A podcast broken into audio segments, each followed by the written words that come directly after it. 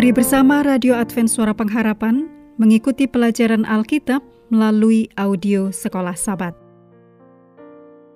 Selanjutnya kita masuk untuk pelajaran hari Senin tanggal 25 September.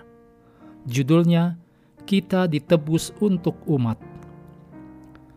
Mari kita mulai dengan doa singkat yang didasarkan dari Roma 5 ayat 1.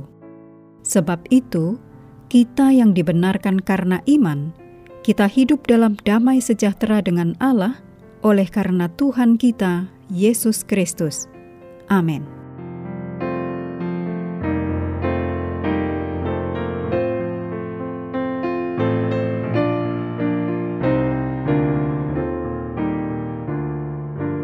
Saat membaca kembali Efesus pasal 2, temukan apa yang telah Allah lakukan bagi kita melalui putranya Yesus Kristus tetapi Allah.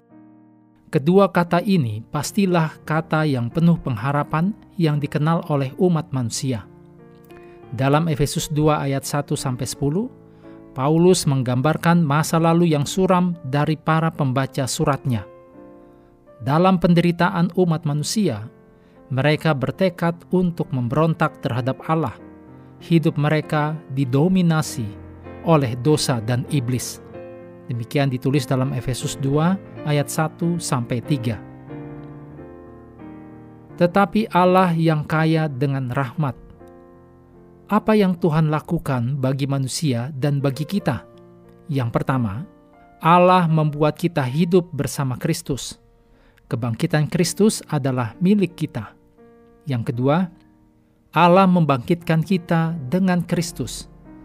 Kenaikan Kristus adalah milik kita yang ketiga, di surga Allah mendudukkan kita dengan Kristus. Penobatan Kristus adalah milik kita. Ditulis dalam Efesus 2 ayat 4 sampai 7. Kita bukan pengamat dari peristiwa pergeseran alam semesta dalam kehidupan Kristus. Allah mengambil tindakan yang luar biasa ini bukan karena jasa apa pun di dalam kita, tetapi karena kasih karunia-Nya. Ditulis dalam Efesus 2 ayat 8 dan 9. Dan Allah bermaksud agar orang percaya hidup dalam keakraban dengan Yesus dan melakukan perbuatan baik. Demikian ditulis dalam Efesus 2 ayat 10. Efesus 2 ayat 1 sampai 10 mengajarkan bahwa kita hidup dalam keakraban dengan Yesus Efesus 2 ayat 11 sampai 22 mengajarkan bahwa kita hidup dalam keakraban dengan orang lain sebagai bagian dari jemaatnya. Kematian Yesus memiliki manfaat vertikal, membangun hubungan orang percaya dengan Allah. Demikian tulis dalam Efesus 2 ayat 1 sampai 10 dan hubungan horizontal memperkuat hubungan kita dengan orang lain. Efesus 2 ayat 11 sampai 22. Melalui salibnya, Yesus menghancurkan semua yang memisahkan orang percaya non-Yahudi dari orang Yahudi, termasuk penyalahgunaan hukum Taurat untuk memperlebar jurang. Ditulis dalam Efesus 2 ayat 11 sampai 18. Yesus juga membangun sesuatu, yaitu sebuah bait suci baru yang menakjubkan, yang terdiri dari orang-orang percaya. Orang bukan Yahudi yang pernah dikecualikan dari peribadatan di bait suci, sekarang bergabung dengan orang-orang percaya Yahudi untuk menjadi satu. Kita juga menjadi bagian daripada jemaat Allah, yaitu bait Allah yang kudus ditulis dalam Efesus 2 ayat 19 sampai 22. Melalui kasih karunia Allah, kita memiliki hak istimewa untuk kehidupan sekarang ini dalam keakraban dengan Yesus dan sesama orang percaya.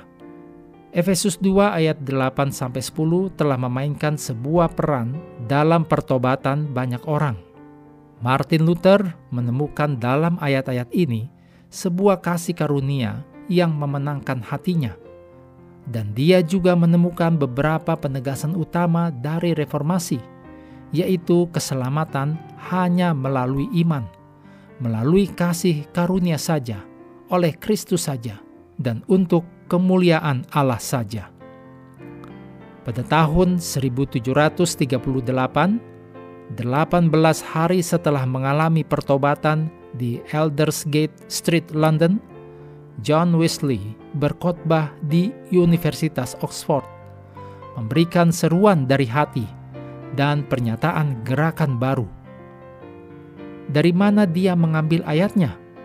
Efesus 2 ayat 8. Demikian kutipan dari majalah Christian History jilid 5 nomor 1 tahun 1984.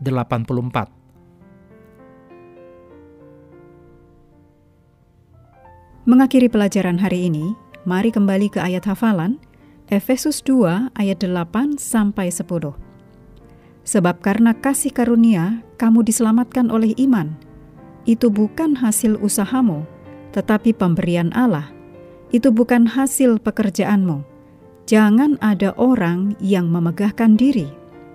Karena kita ini buatan Allah, diciptakan di dalam Kristus Yesus untuk melakukan pekerjaan baik yang dipersiapkan Allah sebelumnya. Ia mau supaya kita hidup di dalamnya. Kami terus mendorong Anda bersekutu dengan Tuhan setiap hari bersama dengan seluruh anggota keluarga, baik melalui renungan harian, pelajaran sekolah sahabat, dan bacaan Alkitab sedunia, percayalah kepada nabi-nabinya, yang untuk hari ini melanjutkan dari Mazmur pasal 142. Tuhan memberkati kita semua.